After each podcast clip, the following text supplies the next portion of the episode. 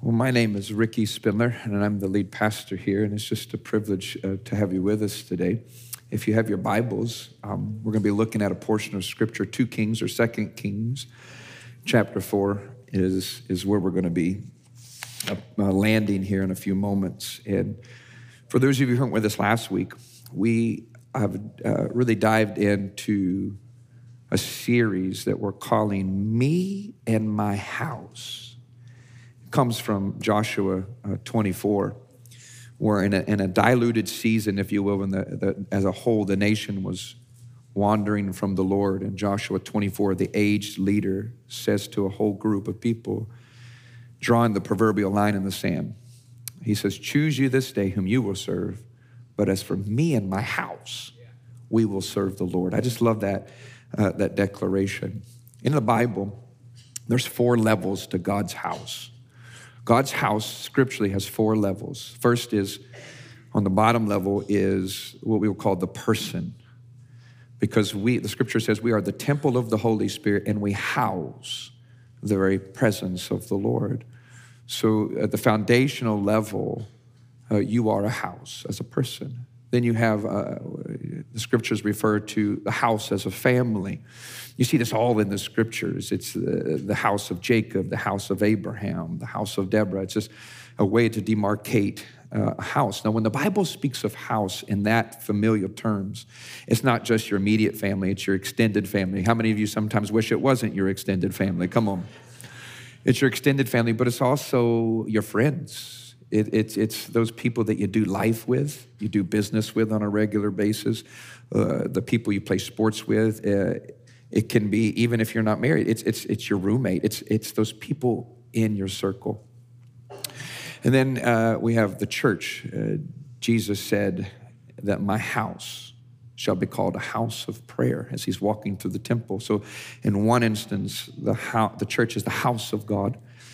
And then you have a nation, uh, and a national way of viewing it, where it says the house of the Philistines or the house of Israel. And what we're talking about in this series primarily is the first two the person and the family. Uh, when God wants to do something in a nation, He does something in the church. And when God wants to do something in the church, He does something in the family. When God wants to do something in the family, He often does so in the individuals. And I've been guilty of what I'm about to say, but sometimes we can limit the activity of God to only uh, an hour a week of what happens in the church house. When in reality, whatever happens in the church house, God wants to happen in your house as well. And so, what we're talking about in this series is how do I bring God in a greater way into my home and to the everyday rhythms of life? It was uh, when, I, when, I, when I was thinking about this, this, this sermon today, I thought of, you know, speaking about bringing God into your home, there was a, a story of a burglar who, who got into a home and his plan was just, just to steal, uh, steal a few small things and to, and to leave the home. But when he gets in there, he hears a voice that says this Jesus is watching you.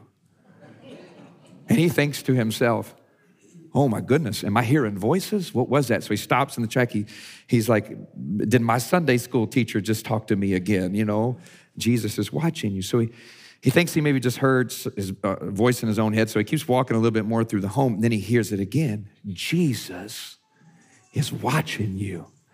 And so, man, he gets the flashlight, he's looking around the house, and there in the corner, he sees a parrot uh, and, and a little cage.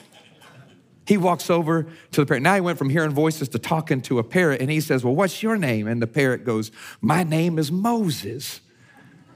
And he he asked a question out loud What kind of people owners name a parrot Moses? And the parrot responded. It said, The same people that named the pit bull Jesus. And he said, Sic him, Jesus, sic him, Jesus.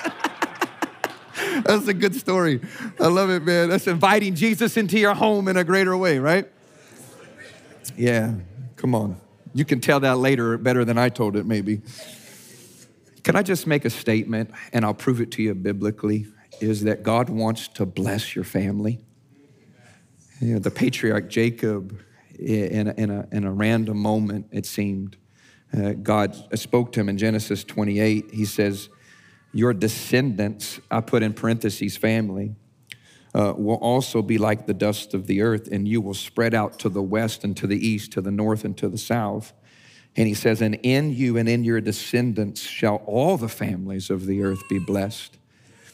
And so I love that. There's an internal sense to the blessing of God that God wants to bless me, wants to bless my family. But the reality is, is that God blesses you internally so that he can bless others externally. And that God's plan for your neighborhood is your family. God's plan for the sports team your kids play on is your family. As He blesses you, you bless the other families as well. When I talk this way, though, the pushback, and this is what I often think is there's a tension that we have to embrace and that we will constantly live in. And, and maybe it, tell me if you felt this way before, but we live in this tension of the now and the not yet. Uh, it seems like, man, how can I think future in the not yet when the tyranny of the now I mean, I'm just trying to put diapers on the kids. I'm trying to just make sure we got uh, meals and get them to bed on time and sports practices. And I got school, after school curriculums. I'm running around. Then I'm trying to maintain the semblance of a, of a healthy marriage. And then I'm trying to j- just make sure that um, I get rest and take care of myself. Then I got all the housework and the dishes and all of that stuff. How many know the now can be overwhelming? Am I right? And then to say to me, now I have to think of future and the not yet, that, that can seem uh, a, a tension that can be hard to manage. And uh, when I was thinking about this sermon this week, I, I, thought of a Steinway piano. It's one of the world's most expensive and prolific pianos. And I read an article about the Steinway piano, and it said that on the frame of that piano, the, the strings that make the chords, those metal chords, are, they will put 40,000 pounds of pressure, and tension is the word they used, on the frame of that piano. 40,000 pounds of tension. And yet it's the tension, what I call the harmonious tension, that allows that thing to make beautiful music. And so, what we're talking about is how do we create a harmonious tension between the now and not yet? And here's what I've learned when I'm thinking about bringing God into my home in, a greater way, it's not the big things that, that I'm talking about. I'm talking about what are the small ways that I can introduce God into the everyday rhythms of my life so that it can be a now and a not yet picture. And so, what I want to think of small ways, I want to look at uh, in 2 Kings 4, uh, a Shunammite woman is what the scripture calls her, a husband and a wife. And the, the main character is a man by the name of Elisha. And in the Old Testament terms, he points greatly to the person of Jesus. He's known for miracles, and many of the miracles that Jesus uh, performed were actually performed by Elisha as well. He took a small amount of food and fed the multitudes. Jesus takes five loaves and two fish, feeds the multitudes. We're going to read a story here where he resurrects a dead boy, and Jesus himself would be resurrected. Elisha represents the move, the things of God, and ultimately for us in this story, he points us to the person of Jesus Christ. Let's read the story, 2 Kings 4, verse 8. It says, One day Elisha went to Shunem, which is a town, and a well to do woman was there who urged him to stay for a meal. And so whenever he came by, he stopped there to eat. How many know that's, that's the way you do it? Just feed them and they will come. She said to her husband, I know that this man who often comes our way is a holy man of God. So she's discerning something. And then it says, Let's make a small room on the roof and put it in, a, in, it, in it a bed and a table, a chair, and a lamp. Then he came to stay there. Then he can stay there whenever he comes to us. And, and that's exactly what happened on a regular basis. The prophet Elisha, on his way through, would stay in that little bitty room on top of the roof. And when I read that this week, the phrase, a small room, is what jumped out to me. It says, let us make a small room. And it, maybe cost a little small amount of money, cost a small amount of time to create a small little space that, uh, that scripture says that Elijah became a regular guest in that small little room. And I just thought about that in this context, and I said this that God will fill any amount of room that you make for Him. Listen, God will fill any amount of room that you and I will make for him. I'm not asking for uh, something big. Guys, I'm just asking for something small. And in the context of this story, here's what you and I will discover is that she makes a small uh, amount of room and God does really big things. Two things you're going to see. When you make room for God, here's what happens new things will be birthed, and dead things will come back to life. When you make room for the Lord, new things will begin to happen, and dead things will begin to come back to life. And so, when we're talking about in our context, in the rhythm of life, let me just say a place maybe where you and I don't normally think God wants to reveal himself and show up in this in a small way is our conversation. In the rhythms of our life, let me just begin to introduce you a way that we can begin to bring God in a greater way through conversation, because conversation is often where God will reveal himself to us. This happened in the scriptures. It was Moses conversating with God, and he says, you're telling me to go back, but he says, Whom shall I tell the people is sending me? And it's in response to that question that God reveals a name and his character and his glory to Moses.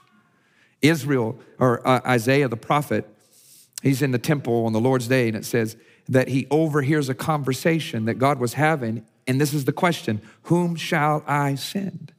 And in fact, let me just say this often when God has introduced something new, it almost always starts with a question. It was, it was uh, Bartimaeus who was blind. Jesus said, What do you want me to do for you? It was to the disciples, he says, Who do the people say that I am? But more importantly, who do you say that I am? And he introduces a whole new teaching to them. Uh, it's through questions, exploratory questions, not yes or no questions, but it's through questions asking that we often discover something new and make new connections. And when it comes to God in a conversation, He's birthing something new. Because watch what happens when Elisha asks her a question. Verse 13 says this Elisha said to him, that's Gehazi's servant, he said, Tell her, meaning the Shunammite woman, you've gone to all this trouble for us. Now, what can be done for you? And from a question, they discover that the husband, it says that he's old. Come on, the old guy in the scripture. There you go, Pastor, old man. It says that he's old and that she's barren, that she'd been unable to have children. And it's through the, through the question comes this answer. He says to her, A year from now, you will hold a son in your hands. And a whole future changes, a whole child comes because Elisha asked a question. You know, I just last week attended, uh, I was at the, the headquarters of the 64th biggest company in the United States of America. It, it had last year $657 million of revenue. It was the company Otterbox that makes cell phone covers. It's found something interesting. They talked about this that when they're training managers, they have to train them to have conversation because they no longer, even though they've been incredibly educated, they don't know how to have a simple conversation to introduce themselves, and they don't know how to ask a question. We are living in a day and age where, through the busyness and through the distractions of technology, we can be in the same family and have no meaningful conversation. In fact, whole states are appointing secretaries of loneliness because there is a pandemic of loneliness that's coming. And so I think about this, and they, I'd read statistic that parents inside of the home in a week's time, will, on average, will have four minutes of meaningful conversation with their children. Four minutes of meaningful conversation. I, I, one of my mentors just turned, he's 71, 72. We were asking him questions about the family, and he says, I had six children. Now, come on, somebody, that's a lot of kids. He said, and every one of them are serving the Lord. And he says, and yeah, I prayed. Yeah, I did a lot of things right. But let me tell you one of the best rhythms that I ever did. And he said, I learned this from an older man in my life that it takes to win the heart of a child, to disciple the heart of a child, seven minutes of conversation a day. And he said, for years and decades, I just would go from room to room and have seven minutes of conversation every night with my children because it's impossible to lie over a period of seven minutes. They will unfold their heart to you. They'll start off lying to you, and by the end, they're confessing to you. Seven minutes. You know, guys, I just love that.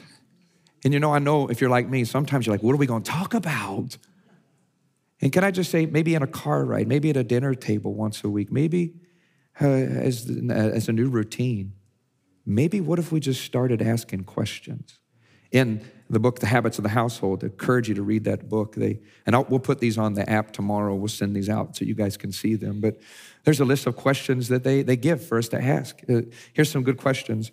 What was the best and worst part of your day? You can ask a spouse, you can ask your children this. Um, is there anything that you laughed at today? Did anyone get into trouble that wasn't you? That's a good question to ask. Does anyone in your class not have a friend? What did you think of before you went to sleep? Who do you like sitting by in class? Who's your best friend right now? What's the bravest thing you've done? Is there anything that you notice that others around uh, uh about the world um, that other people seem not to notice right now? What do you talk to God about when you pray? When do you pray? Is there anything that you would like to ask me about? Just simple little questions. What would it look like? What could God do? What, what new connection could be made in a spouse or with, with a family, with a roommate, with your children, if for seven minutes a day or whatever, we just begin to ask a question? In fact, here's what I'd like to do. Just want to model this. Uh, in, in fact, in the room right now, I want you, and all the introverts are going to hate me right now, but you can forgive me when you go home later. Here's what I want you to do I want you to find somebody near you, and I want to go back to the first question. What was the best and worst part of, I'm going to say, your week? And is there anything that you laughed at this week? And I'm going to give you two minutes of time, and I want you to turn to the person next to you. What was the best or the worst part of your week? and anything that you laughed at this week. Answer all three. Answer one. Turn, introduce yourself if you don't know. Answer the question.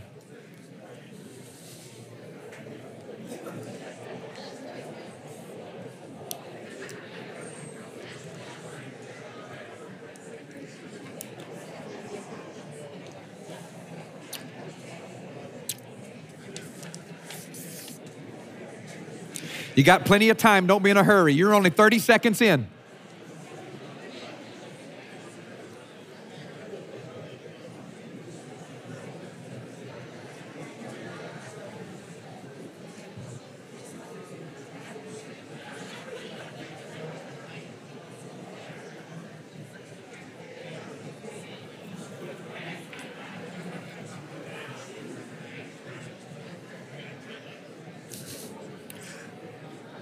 Tell you after.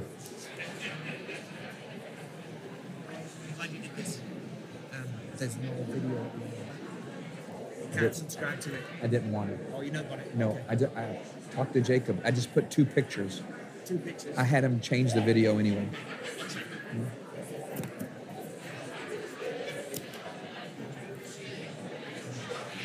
All right, you got one minute. You're only halfway there. Keep talking. Come on.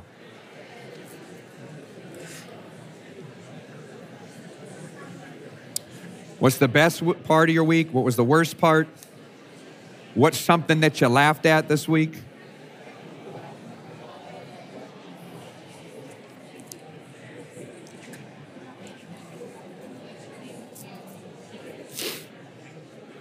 You got 30 seconds. You're doing great. Connections.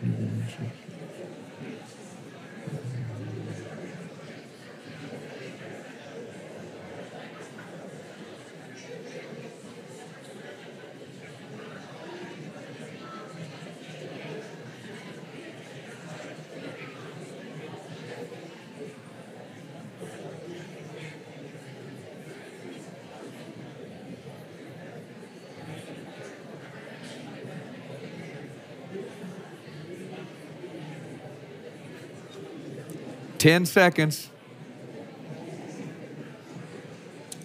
Awesome.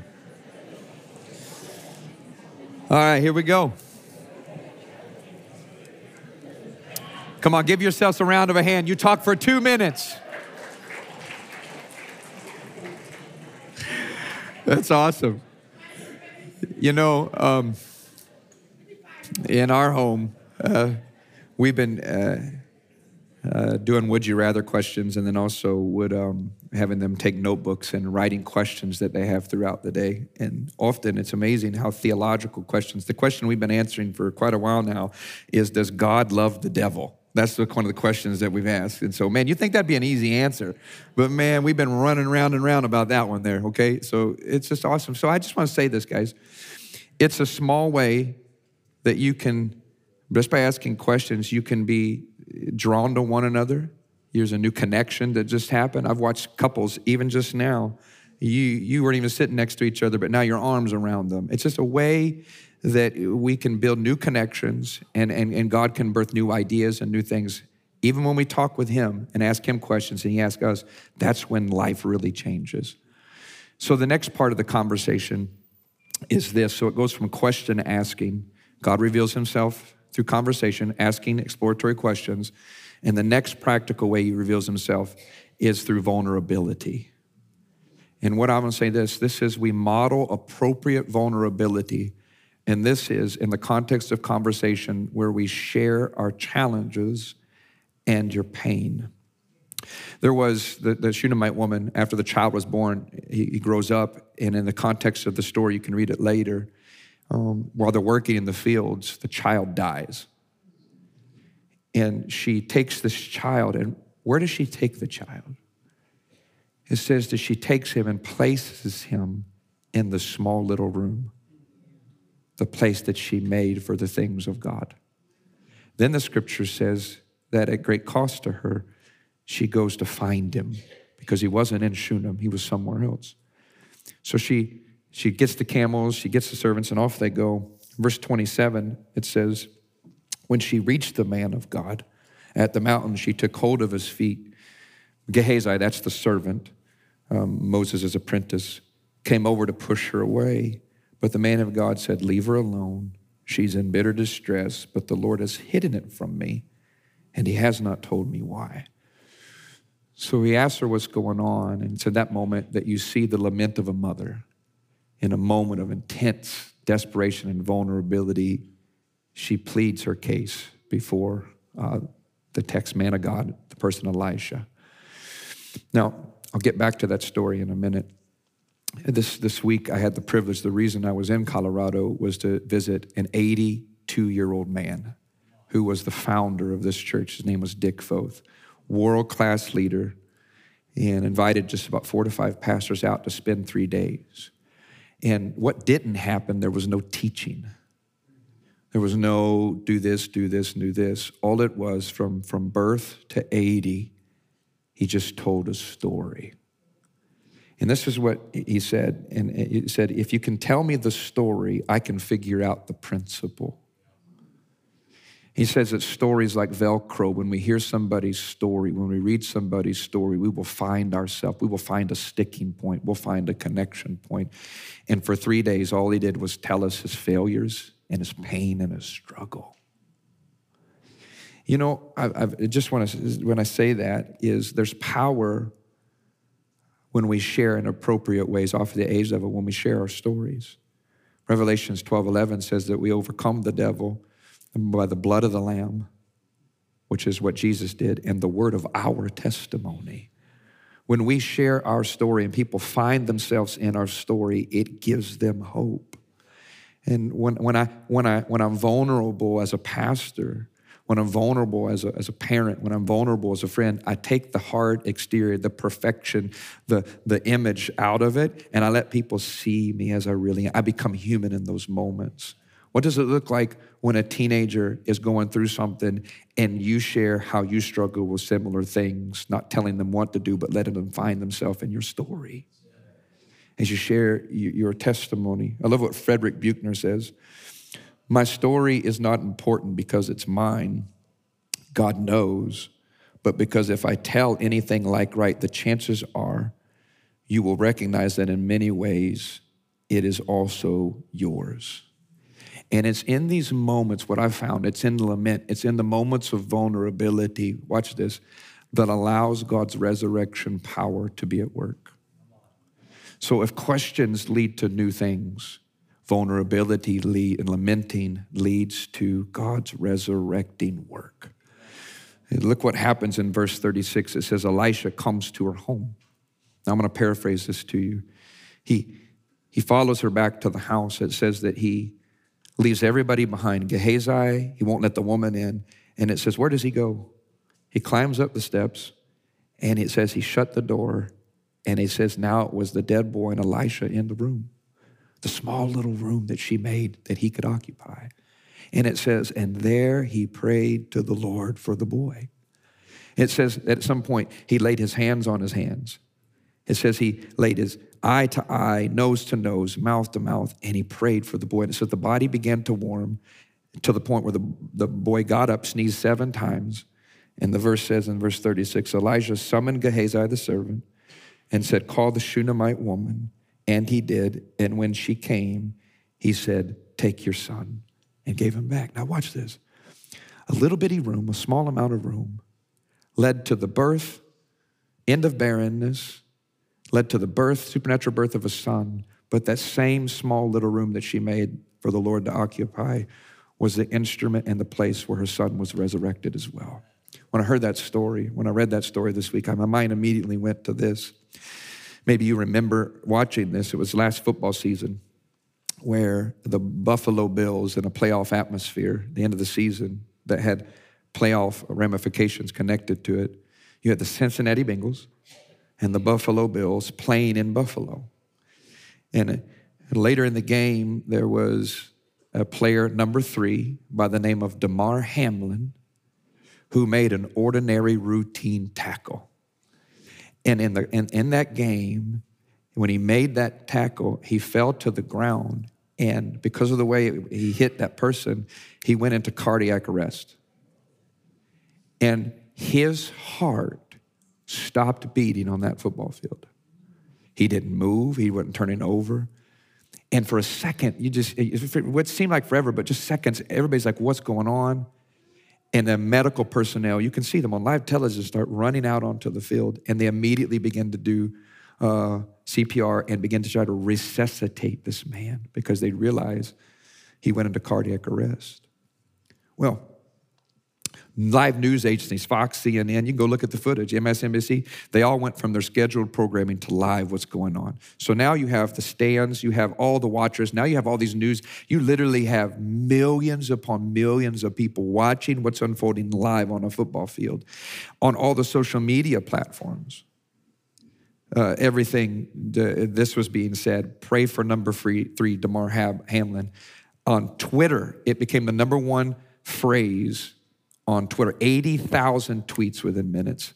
His, his aunt, who goes to a church in Atlanta, she says she immediately began texting and calling her pastor and asking the church to pray for him. Now, here's what happens on live national television, you have two to 300 pound football players who were just at war with one another are now kneeling I don't care how atheistic they were, agnostic they were, how heathen they were. They're kneeling down and said, We got to pray. You, in the stands, you saw pictures of people just circling up and praying. And you literally heard an announcer on television say, In the name of Jesus, I pray for this Damar to rise up on this. I mean, it was like going to church in a football game. It was awesome. And and you know what happens is, is that after a period of time, that man's heart begins to start beating again. That man raised up, and now they say he's going to make a full recovery and possibly play in the NFL again.